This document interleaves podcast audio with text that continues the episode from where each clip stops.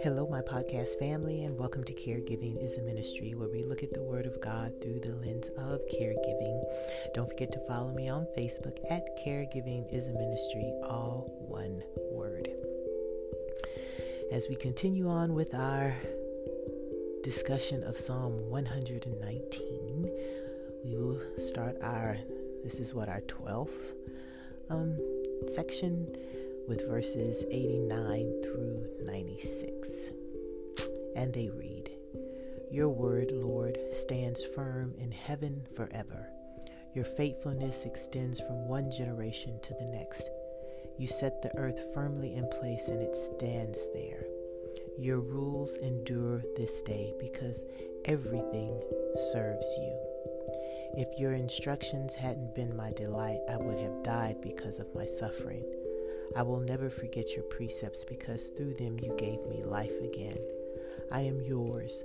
Save me because I pursue your precepts.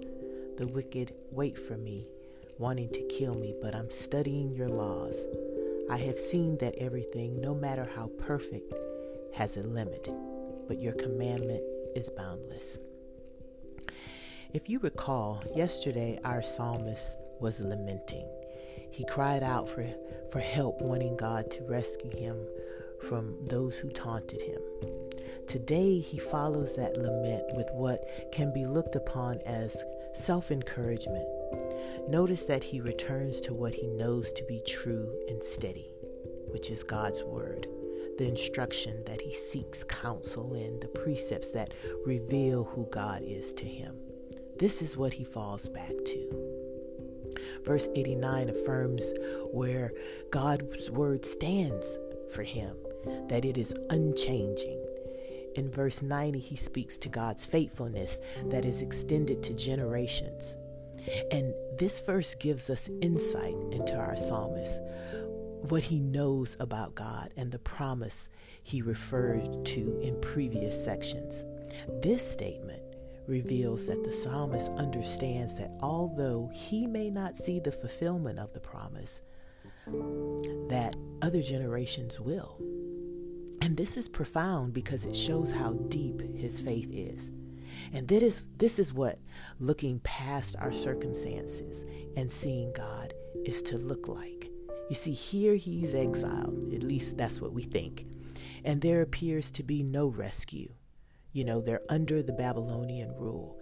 And they were under this rule for 70 years, the children of Israel were.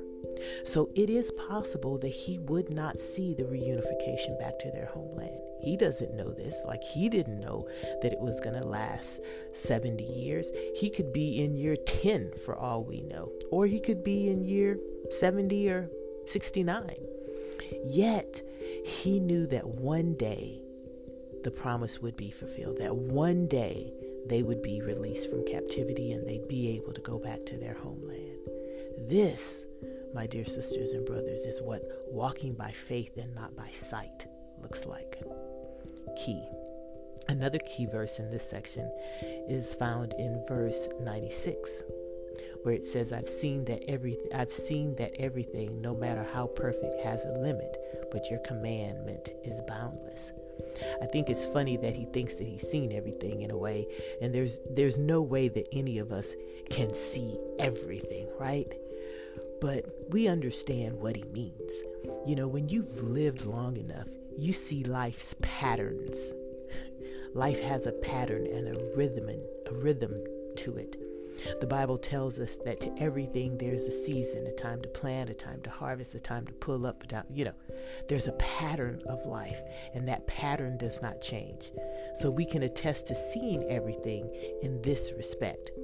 And although it may appear to be perfect, it is not. Nothing is perfect, and everything has its limit. This statement to me is a rephrasing of a previous section where he cautioned us not to put our trust in things and not to become greedy with what the world offers, which were found in verses 36 and 37. This is because they're never totally sat they'll never totally satisfy us because they're limited. That's why you can't put your trust in that kind of stuff. They're going to eventually go away. They're going to lose their, lose their shine and their appeal. And then we'll try to go grasp some other shiny object. However, God's word will never be diminished. It is perfect and limitless. The psalmist is so intent on learning and growing in God's pre- um, precepts, right? Because this is the steady foundation that he needs to live. And he states that you've saved me. It's through God's word that provides that reassurance. And it's the same for us. God is the consistent that we can place our trust in. His word is the foundation that helps us grow in a deeper understanding of Him. The more we grow in Him, the less offended or shocked we are when things of this world revere their, reveal their imperfections because everything has a limit, including you and me. I am not perfect. And this may be a newsflash to some of you. I hope not, but you're not perfect either. I hope I haven't offended any of you out there. But you're not. We are all flawed individuals. Therefore, let us be gracious to one another. Paul um, stresses that to some of the churches in the New Testament. Peter does as well to be gracious, to be kind to one another because we are flawed creatures.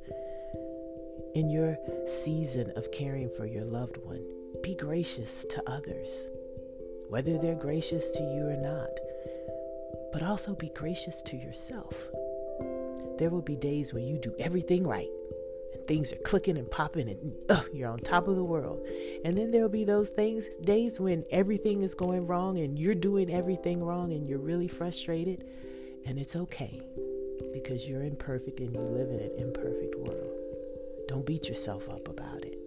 And don't allow anyone else to berate you because although you may be imperfect, you're still the daughter or son of the Most High God learning to walk in His Word and learning to allow that to be your solid, firm foundation is a growing process for all of us. We never come to um, fully grasp it because the Word is so rich that every time we read it, it can touch a different aspect of our hearts that allow us to grow more and more.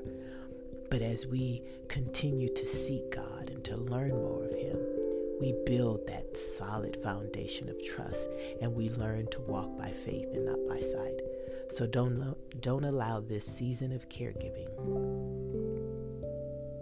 to make you think any less of God.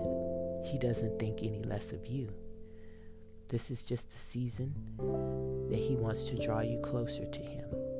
And so allow him to do that.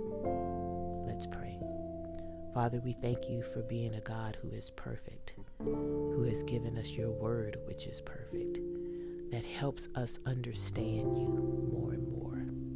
Help us to acknowledge that we aren't perfect and to allow our to give ourselves permission, Lord, to be gracious to other people, but also to ourselves especially as caregivers, as we want to do everything right because the health care of our loved ones depend upon it.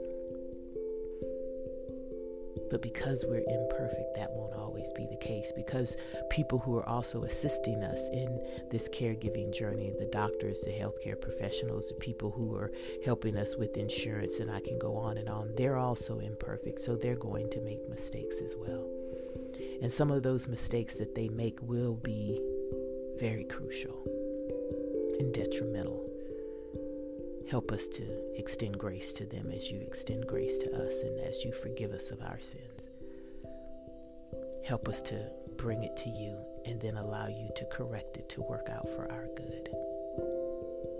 Help us to not put so much of our heart into things of this world. Yes, you died that we would have life and have it more abundantly, and you allow us to enjoy the pleasures of this world, but they do have their limits, and help us to realize that. Help us to prioritize you and your word and the things of the kingdom of more value than what we value the things of this world. Help us to walk by faith and not by sight, Lord. And bless our loved ones that they are free from pain and that our caring for them brings them comfort and joy. This we ask in the name of Jesus, our Savior, we pray. Amen. All right, my podcast family, go and minister the act of caregiving in the name of Jesus.